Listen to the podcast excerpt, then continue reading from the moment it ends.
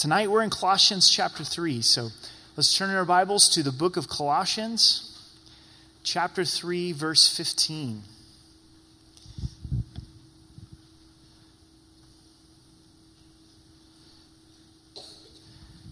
You guys ready to study the word tonight? A lot of good stuff in Colossians 3. So let's pray together.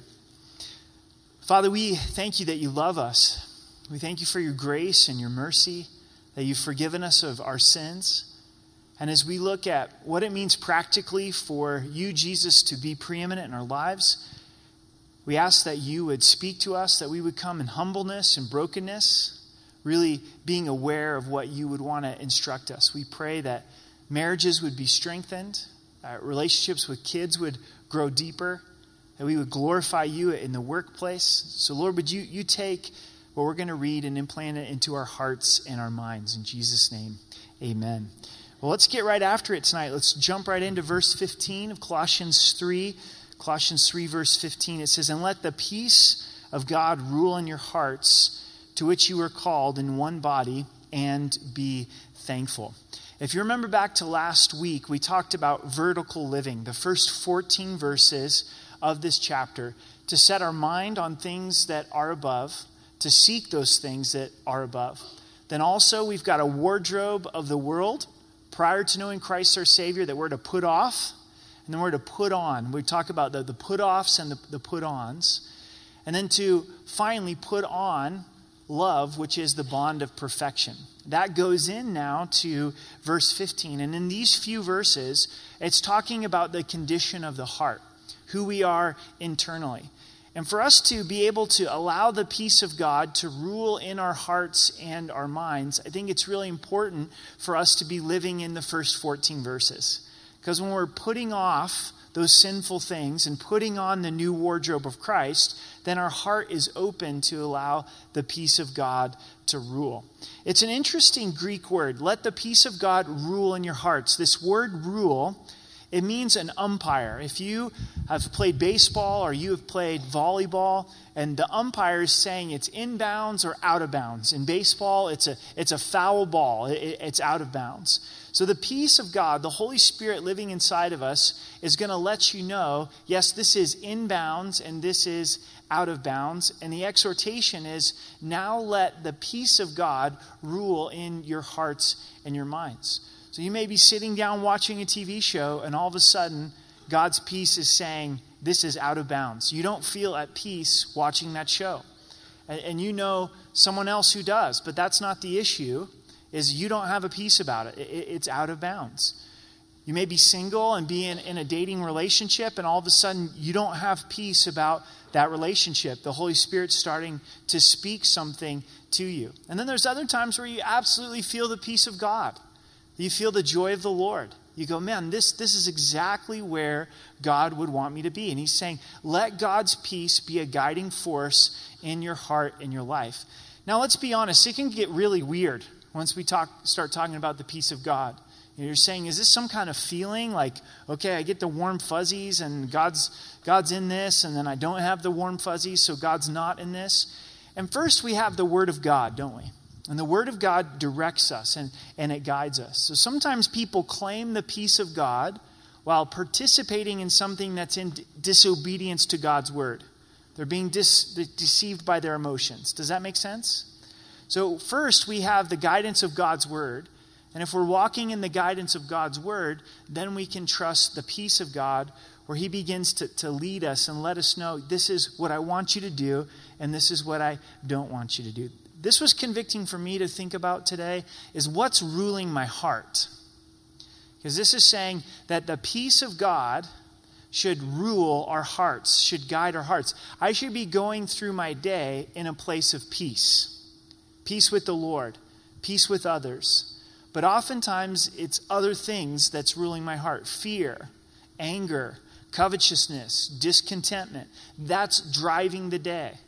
And God wants to flip that and change that and say, Eric, I want my peace to rule you. I want my peace to, to guide you and direct you. Notice what happens as God's peace leads us, to which you are called in one body. So as I have peace with the Lord and I know that I'm in the right place with the Lord, then that should lead to peaceful relationships with brothers and sisters in Christ. Because we're called to this as one body. We're, we're called to be in peace with the Lord, but we're also called to be in peace with one another. And be thankful. To go through our days in that place of, of gratitude. There's, there's so much power in being thankful. God is glorified we're edified when we choose to be thankful. Let the word of God dwell in you richly in all wisdom. So, first, God's peace is ruling our hearts, but then the word of God is dwelling in us richly. This is so important, church, as we go through the Bible.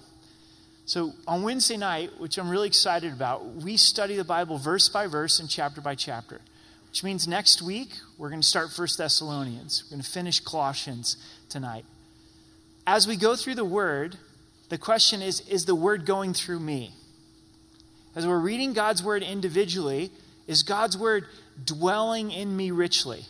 Is it getting a hold of my heart and my mind and my emotions? It's inside of me. It's one thing to know the word up here, it's one thing to know the information of the word. And it's another thing to have God's word impact your heart, impact your life, where you're saying, it's living in me. It's dwelling in me. And that's when the Word of God gets powerful. So you might say, well, how do I get to that place where God's Word dwells in me? A lot of it has to do with the heart condition. We're not going to all get something out of the Word tonight. Because sometimes we approach the Word of God with a hard heart, don't we? So God's Word just, just bounces right off. We, we have to have a soft heart. We have to have an open heart and a, and a teachable heart. I think that's really important. Ears that are ready to hear the Word of God. I know for me, a lot of times in this process of having God's word get inside of me, meditating upon it is really important. Writing it down, writing it down in a journal.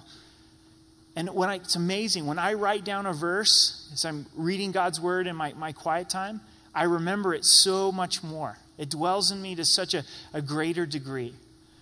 A lot of times when I'm reading, it goes in one ear and out another. Hey, Eric, what did you read this morning? I have no idea what I read this morning right? But when I write it down, and then writing it down and praying through it, that's what meditating means. You're, you're contemplating on it, you're, you're praying it in, you're responding to God and who He is and what He's saying to you through the text. And then it dwells in you what? Richly. Richly is the absence of poverty. We're not speaking of financial poverty or physical poverty, spiritual poverty, to where, to where God's word's abounding in your life. It's, it's overflowing in your life in all wisdom. And wisdom is knowledge applied.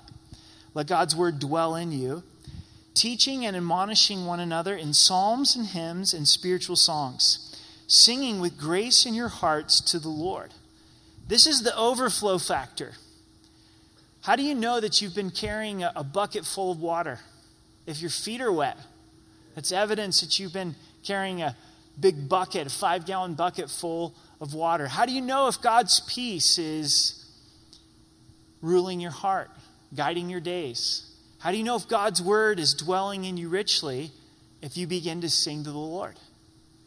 Because his grace is in your heart. Notice the emphasis of the heart peace in the heart, the word of God in the heart, grace in the heart, and then all of a sudden it affects our mouths.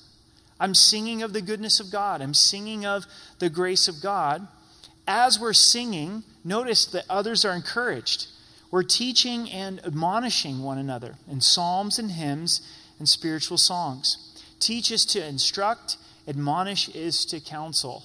This is a great way to live, and it's a wonderful environment to be in.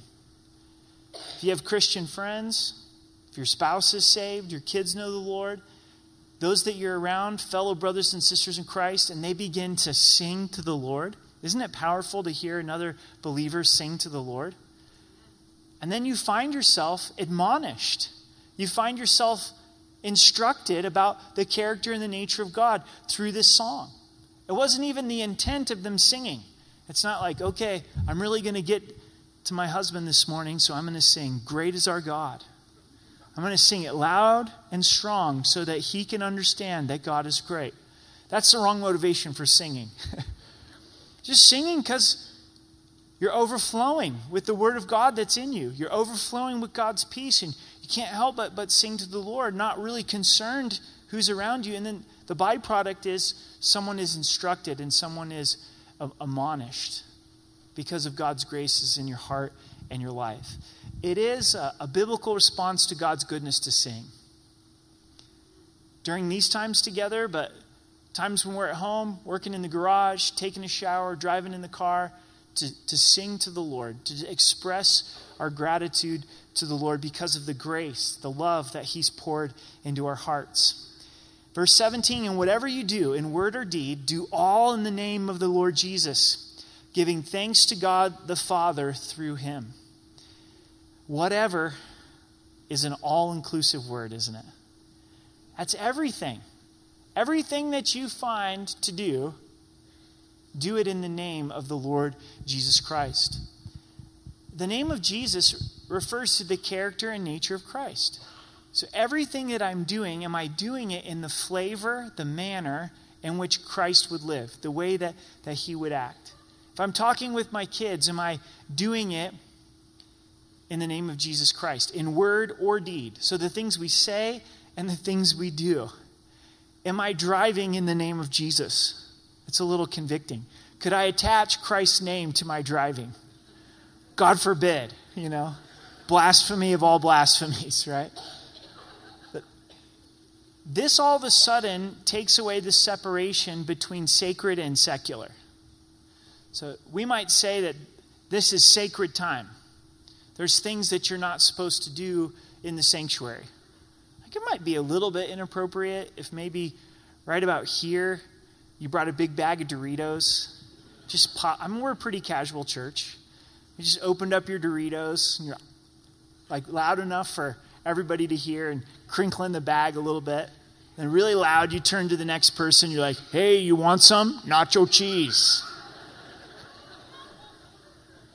Because this is supposed to be sacred time, right? We're here to worship the Lord and, and study the Word, and that doesn't fit the, this, the sacred environment. So there's, there's a lot of things we probably wouldn't attempt here in the sanctuary. But then we go outside of this place, and, and that completely changes. And from God's mind, it, it's no more spiritual to be here than to take out the trash. He doesn't separate us being in here from taking out the trash. He doesn't separate from here from being a college student, be, being a high school student. He doesn't change here from doing accounting, from being a school teacher. It's all worship unto God. And whatever you do, in word or in deed, we have the opportunity to do it to the glory of God, to do it in the name of Jesus Christ. So now all of a sudden the internal is beginning to affect the external. The truth that Christ is preeminent, that He's supreme, that He's number one in my life is now beginning to be lived out in everything that I do to say, God, I want to do this in the name of Jesus. I want to do this in a way that's in accordance with the character and the nature of Christ. The rest of chapter 3 now goes into relationships relationships between husband and wife, parent and children, employer and employee. In, in Paul's day, it was master and slaves. So, verse 18 Wives, submit to your own husbands as is fitting in the Lord. We touched on this in Ephesians as well. Wives, God is calling you to come underneath the leadership of your husband. The book of Ephesians taught us that your husband is the head of the home, as Christ is head of the church. Submission's almost become a cuss word, hasn't it? You know, it's like, I can't believe that you would teach and say this word submission. And a lot of times we think that submission means that you're being inferior. If you have to come underneath someone else's leadership, that some way that means that you're inferior to them. But we find in every place, God has given us order, He's given a design. Even in the Godhead, in the Trinity, there is order the Father, the Son, the Holy Spirit. And the Son always submitted to the Father, but they're absolute equals. So, wives, in submitting to your husbands, you're really following in Christ's footsteps. And in no way are you saying that you're inferior to your husband. And husbands, if you think because God has called you to be a leader in your home that somehow you are superior to your wife, you've missed it altogether. Uh, you haven't missed the, the biblical teaching on this. As is fitting in the Lord. So you're submitting to, to your husband as is fitting in the Lord. If your husband's asking you to do something that's sinful, that's in a disobedience to God's word, at that point you say, I'm going to refer to the Lord. As long as it's biblical and moral and ethical, you're following your husband's leadership. In preparing for tonight, I really believe that the Lord is wanting to touch marriages. He's wanting us to get into His Word and apply these things. And, wives, if I could speak to your heart and challenge you in this, and you're like, who's this guy that's going to challenge me on being a wife? What does he know about being a wife? Well, I've never been a wife. Okay, let's just clear that up right now. So, praise the Lord, right? But in observing marriages, if a wife doesn't understand that she's called to follow her husband's leadership, it is going to cause a lot of tension inside of your marriage. And God wants the best for your marriage. Do you know God wants you to have a great marriage? He wants you to have a far out marriage for His glory. So he's writing this to couples throughout all of time, saying, This is the way marriage is going to work best. This is the way that God's going to be glorified. Your husband desires to be respected, and the way that you can show him respect is to follow his leadership. That doesn't mean that it's silent obedience. It doesn't mean that you just walk off a cliff with, with your husband. You should be inputting on decisions. Husbands, we should be going to our wives and what do you think? And let's pray about this together. And let's really come to the right decision, the decision that, that God, God would have for us. But on a core level, in your heart, realizing, okay, I've accepted my husband as my head, as my leader. I'm going to come underneath his leadership. If we've talked something out, we've prayed something through, we can't come to an agreement, it's already been decided. I'm going to let my husband make the decision. And this is the beautiful thing, ladies. If you will do that, you're honoring God. You might be saying, well, what if my husband makes a mistake? He will. God will get him. God will deal with them. Ladies, are you, you tired of trying to be your husband's keeper and I got to get him in line? And, well, you know, respect him and follow him. Put him in the Lord's hands. God's got a big spanking paddle, He's got the conviction of the Holy Spirit. And I find as a husband that as Amber does this, it really challenges me to grow as a man. She says, I trust you. I'm going to trust that you're going to make a God, godly decision. Then that forces me to go to the Lord in a greater way.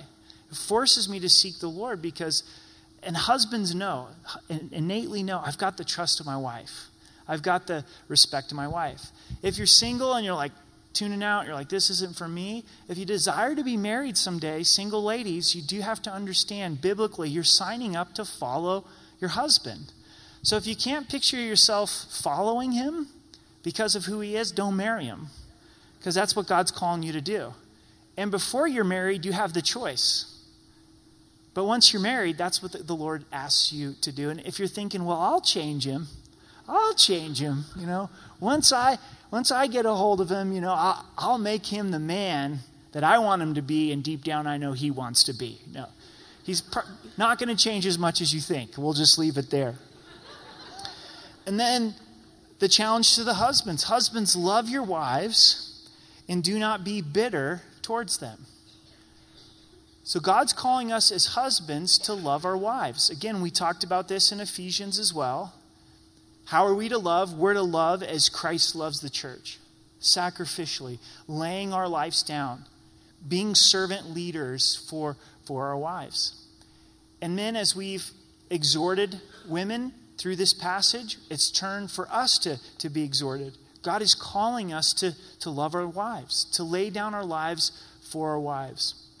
Tonight, I want to speak bitter, specifically on the bitterness. Why is it that the Holy Spirit, through the Apostle Paul, would highlight bitterness towards husbands? Isn't that a little unique? Like we're going through this, it's similar to, to Ephesians, and then all of a sudden, God says, Husbands, all right, I want to speak to you for a second. Love your wife, and don't be bitter towards them. We have to then understand from the passage that there's a tendency for us as husbands to get bitter towards our wives. If that weren't the case, then the Holy Spirit wouldn't highlight it. So let's go there for a second. Are there husbands tonight where you're bitter towards your wife? Is the Holy Spirit starting to expose this hard heart over a period of time, for whatever reason, we've allowed ourselves to get bitter? Unforgiveness has set in. Taking our wives for granted. Why do people get divorced? What pops into your mind? Everybody says adultery. Oh, every, that's the reason why most people get divorced. Do you know that that's not the biblical reason why people get divorced? Jesus told us it's because of hard hearts. That they asked Moses in the Old Testament for divorce because their hearts got hard. Yet nobody walks down the aisle anticipating to get divorced. You're in love with each other, you do anything for each other. But over time, something hardens the heart, and it's bitterness. So if you found yourself, husbands, if we found ourselves in that place where we've begun to get bitter, where we haven't forgiven our wife, began to compare her to others, think, well, if I was only married to her, th- those types of things, we need to get right with the Lord. We need to choose forgiveness. Christ has forgiven us. We need to forgive our wives. Men, we're called to love as Christ loved the church. We're called to not be bitter. If you're a single man and you're desiring to get, get married, please understand the kind of leadership that God is calling you into. Now, addressing children. Children, obey your parents in the Lord, for this is well pleasing to the Lord. Children learn obedience in their relationship with their parents. So, if you have children, it's important to understand that God is calling you to call them to a place of obedience. If our children don't learn to obey us as parents, then when they go to deal with other authority in their life, it's going to be much more difficult to respect the teacher, much more difficult to respect the boss, much more difficult to respect the p- police officer. Why is there erosion of authority in our society? It starts in the home. Kids haven't learned that they need to honor and respect their parents. And in honoring and respecting their parents, they're honoring the Lord. So that's a beautiful thing to instruct and to begin to teach our children. Children, obey your parents in all things, for God's pleased in this. Fathers, do not provoke your children, lest they become discouraged. Very similar to Ephesians 6, verse 4 don't provoke your children to wrath. An interesting insight here in verse 21 is if we provoke our children, this applies to fathers and mothers, they become angry and discouraged. Ephesians 6 says they're provoked to wrath. Here, they're provoked to discouragement. So, this causes us to examine the overall environment in which we're raising our kids. There has to be a balance a balance of discipline, loving correction, instruction, and nurturing. There needs to be a, a tender environment there. If there is just discipline or just instruction without the nurturing, they're not going to grow in the way that God would intend. If there's the nurturing without the corrective consequences, so it's the balance of all three. And so step back and allow the Holy Spirit to speak to us and say, man, am I provoking my child to wrath? And ultimately bringing discouragement in their hearts and lives. Verse 22 Bondservants, obey in all things your masters according to the flesh, not with eye service as men pleasers, but in sincerity of heart, fearing God. Literally, in the Greek, the word bondservants is slaves. The New King James has translated it bondservants. This is not speaking to somebody who is a slave by choice that has chosen that. This is the Roman Empire where slavery was a big deal. There were slaves in the church of Colossae wondering, how do I how does my Christian life apply in this context? And Paul writes to them, obey your masters according to the flesh. They're only your master according to the flesh. Your true master is the Lord. But obey them not with eye service as men pleasers, but in sincerity of heart, fearing God. For us, the application is our boss. God's ordained authority. He did put parents into our lives, and now He's put a boss into our lives, or several bosses into our lives. And God would want us to obey Him. Obey Him. Not just as a men pleaser, not just trying to get a raise or a promotion. but out of fear of God, out of reverence to God, saying, I'm not working for them, I'm working for God. And because I'm working for God, this is the boss that the Lord's placed over me, so I'm going to obey them at all possible, as long as they're not asking me to disobey the Word of God. And that speaks so much to the authority that's been placed over us. Could you imagine if there was a slave who was a Christian and he took this to heart and he treated his master in that way because Christ had gotten hold of his life to that degree? Might, you might be going, man, I'm really wrestling with what God's calling me to. I'm wrestling with the way He's asking me to treat my boss. Well, at least you get to go home at the end of the day, right? At least you're, you're, you're not a slave. And so this is a really radical teaching that the Lord is, is declaring. And whatever you do, do it heartily as to the Lord and not to men. I love this. This is a, a verse to memorize. Many of you have, probably. If not, underline it. And whatever you do, do it heartily as to the Lord and not to men. Do you know that God wants our hearts in our actions? I think a lot of times it's hard for our hearts to connect with what we're doing. Billy was talking about that tonight in worship. You know, if we if we sing but our heart's not in it, if we raise our hands but our heart's not in it, it's empty empty to the Lord.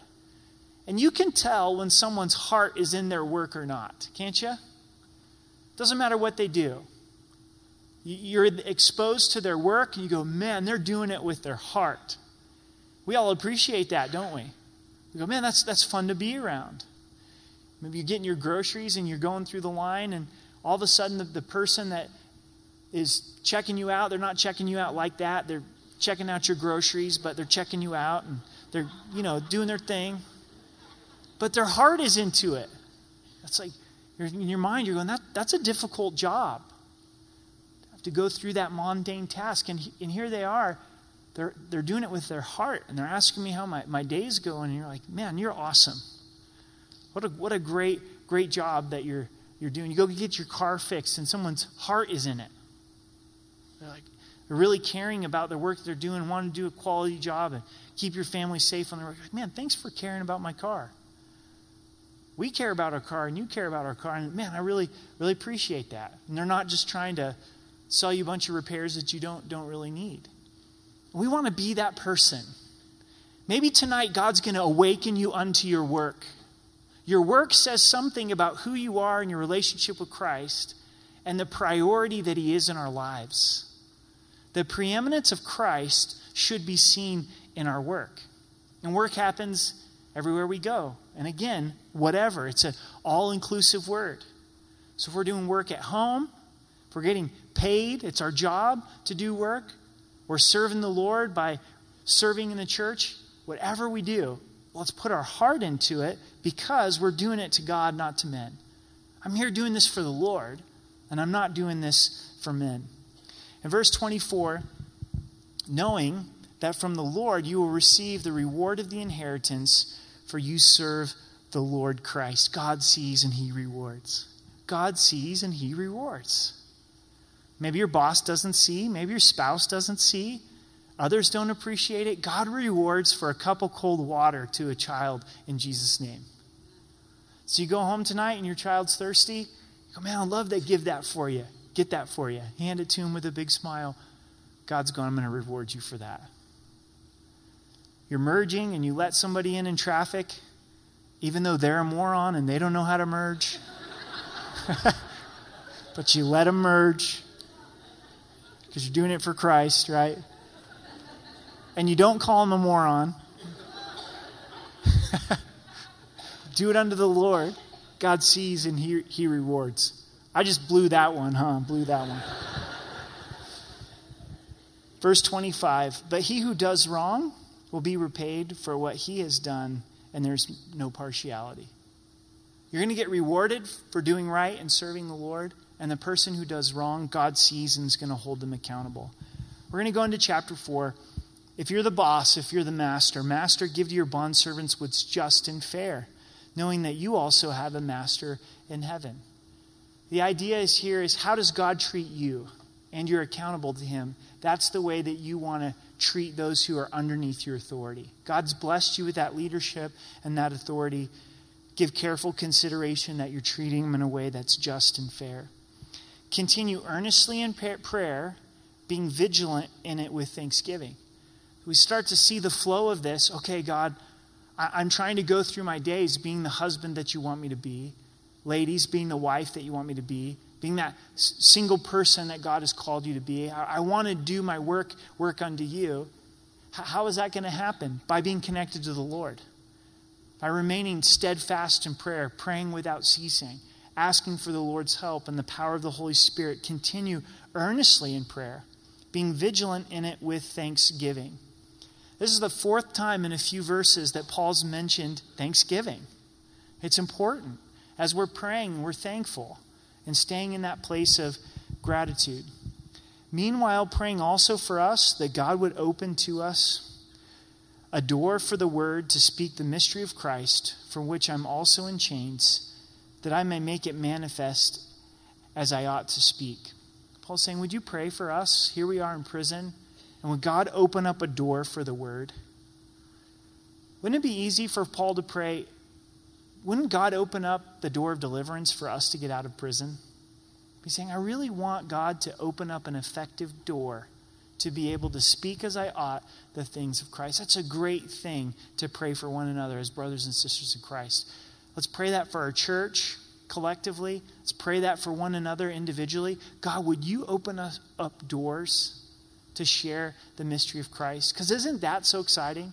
Isn't that wonderful?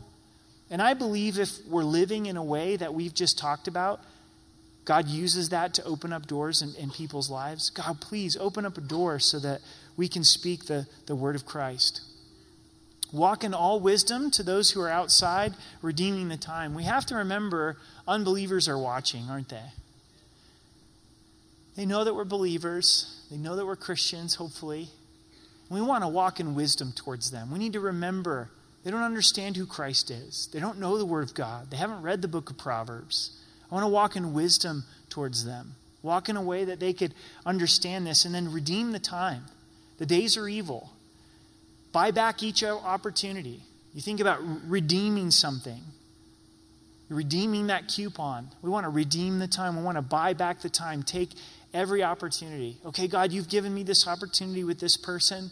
What are you doing in their life? I want to walk in wisdom before them.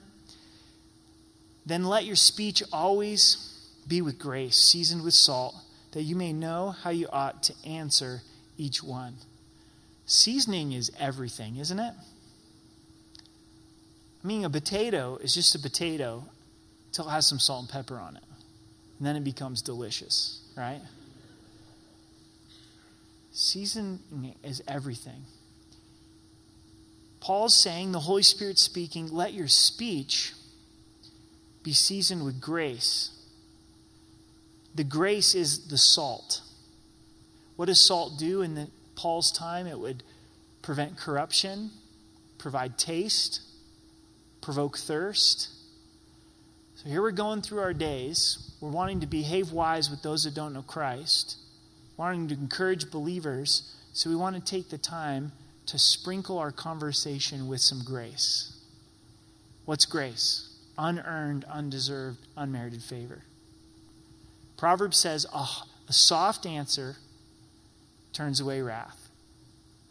So here someone's angry, someone's being harsh, and we respond with a soft word. Putting grace. We don't always have to give people what they deserve. God doesn't give us what we deserve. Try it. Put a little bit of grace in the conversation and see what God does. See how God works. There's a lot of challenge for us in, in verse 6. From verse 7 to the end of the chapter, we're going to see some co laborers that Paul is with. We'll talk briefly about some of these individuals, but more than anything else, I want you to see that the Apostle Paul was in relationship. He's in relationship. The Christian life is meant to be lived in concert with other believers, in relationship with one another. In the book of Acts, we see Paul linked to 100 people. In the book of Romans, 26 people. Right here, 10, 10 people. People were important to the Apostle Paul. He had friendship, he wasn't alone. He never tried to serve the Lord alone. It's so important for us to examine our own lives in that regard. So, Tychicus, a beloved brother, faithful minister, a fellow servant in the Lord, will tell you all the news about me. So, Paul's going to send Tychicus to the church of Colossae. Quite a resume for Tychicus. I'm sending him to you for this very purpose, that he may know your circumstance and comfort your hearts. With Onesimus, a faithful and beloved brother who is one of you. So Onesimus is from Colossae. The book of Philemon is addressed to Onesimus. Or, excuse me, Onesimus is a part of that story. It's addressed to Philemon. Onesimus was a runaway slave who got born again, who got saved. And he's to go back to Philemon and make things right. Paul writes to him and says, I want you to receive Onesimus. So, an amazing transformation that happens, a faithful and beloved brother. They will make known to you all the things which are happening here. So, Onesimus is going to travel with Tychicus. Aristarchus, my fellow pre- prisoner, greets you. Aristarchus is mentioned in Acts 19, 20, and 27. He's with Paul on his third missionary journey. With Mark, the cousin of Barnabas, about whom you received instruction, if he comes to you, welcome him. This is John Mark, who wrote the Gospel of Mark that we're studying on Sunday mornings. Remember a little bit of his history. He abandoned Paul on a missionary journey. Paul says you can't come on the next missionary trip. John Mark continues to serve the Lord, becomes the assistant to Peter. At the end of Paul's life, Paul says, Send to me John Mark because he's profitable in ministry. And here as well, he's encouraging them to welcome Mark. His life is a great story of perseverance. Jesus, who is called Justus, Jesus was a common name at that time among Hebrews, and he was also called Justus. These are my only fellow workers for the kingdom of God who are of the circumcision. They've proven to be a comfort to me. Many of the Jewish believers turned their back on Paul. Epaphras, who is one of you, another from Colossae, a bondservant of Christ, greets you, always laboring fervent for you in prayers, that you may stand perfect and complete in all the will of God. He's known as a prayer warrior, he's someone who labors in prayer. What a great and worthy work to do. He's fervent in his prayers for the maturity of the church of Colossae, that they would be mature and complete in the will of God. For I bear witness that he has a great zeal for you, and those who are in Laodicea, and those that are in Hierapolis. So he's got zeal as well. He's fervent in prayer, but he's zealous. The word zeal is excitement of mind, fervor of spirit. Luke, the beloved physician who wrote the Gospel of Luke and the book of Acts, and Demas greet you. There's a story behind Demas. We find him in Philemon, verse 24, listed as a fellow laborer. But then in 2 Timothy 4, verse 10, it says, For Demas has forsaken me, having loved this present world. So there's a little warning with Demas' life. He served the Lord, he was a fellow laborer, he was effective in ministry, but then he fell in love with the world and he left the work of God. Greet the brethren who are in Laodicea and Nymphas and the church that is in his house. He is known for having church in his house. Church can meet anywhere. Can meet in a house, can meet in a building like this, can meet in a coffee shop. But please hear this, it's really important. For a, church to be a church from a biblical perspective, there has to be elders. So, if a church is meeting in a home, great. But in, for it to operate in a healthy way that's in accordance with God's word, there needs to be men in that group that are taking biblical leadership because that's what we find in Scripture. There's a home church movement that's taking place, and I'm all for it as long as they have pastors and elders, that they have spiritual leadership. Because if you get a group of people meeting in a home and there's no elders, then what happens when there needs to be church discipline? What happens when there needs to be sin dealt with?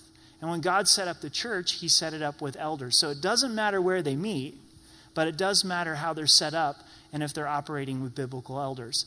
And that's true here too. I mean, you could have a big building, and if you don't have elders, you're not operating in a biblical sense. So, where the church meets, and that's not important, but how it meets is important. Amen? So, we go on and we look at verse 16. Now, when this epistle is read among you, see that it is read also in the church of Laodicea, and that you likewise read the epistle from Laodicea. So he wrote another letter to Laodicea that we don't have, and these epistles were to be shared. And say to Archippus, Take heed to the ministry which you've received from the Lord, that you may fulfill it. Wow, what's going on in Archippus's life? Finishing up all these things. Paul's sending these greetings, and then he's like, Hey, Archie, God has given you ministry. He's given it to you. You've received it from the Lord. Now you fulfill it. And we need to look at those opportunities that God has given to us. He's allowed it, He's opened the door, He's equipped it. And are we walking away from it or are we fulfilling it? This salutation by my own hand, Paul, Paul would normally dictate his letters, someone else writing, and then he would sign off at the end. Remember my change? He says, Don't forget that I'm in chains. Grace be with you all. Amen. Could have gone into that last section in a lot more detail, but this is what I want to highlight is where are you at with relationships inside of the body of Christ? Would you kind of go, man, I've been hurt and I'm moving away from relationships?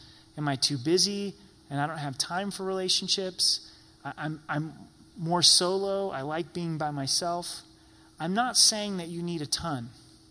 I'm not saying you need a ton of relationships. But we all need good quality relationships with brothers and sisters in Christ.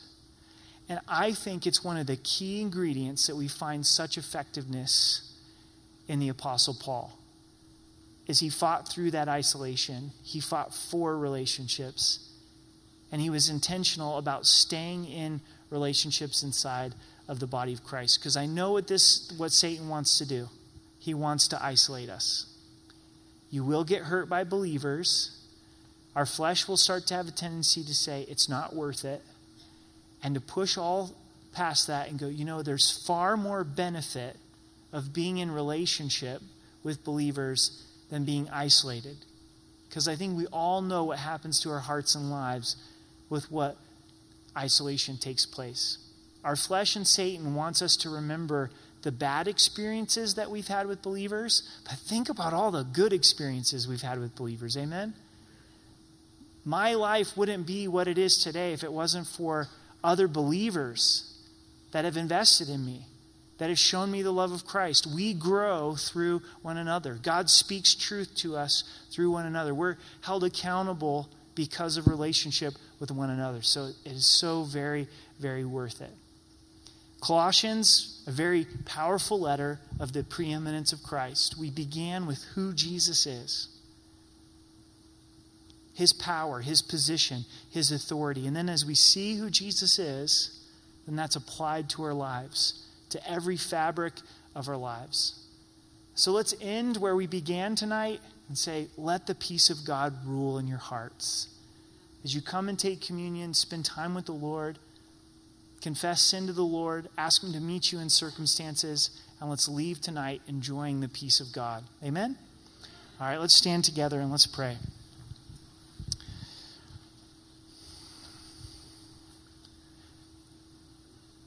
Jesus, thank you so much for revealing yourself through your word, through the book of Colossians. We see your power, we see your position, we see your authority, and we want to accept that in our lives. We want you to be number one. It's easy to say, but it's hard to live.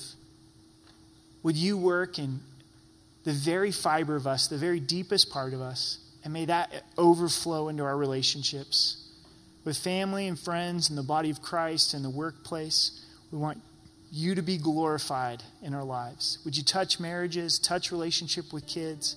Would you touch our hearts in regards to our work?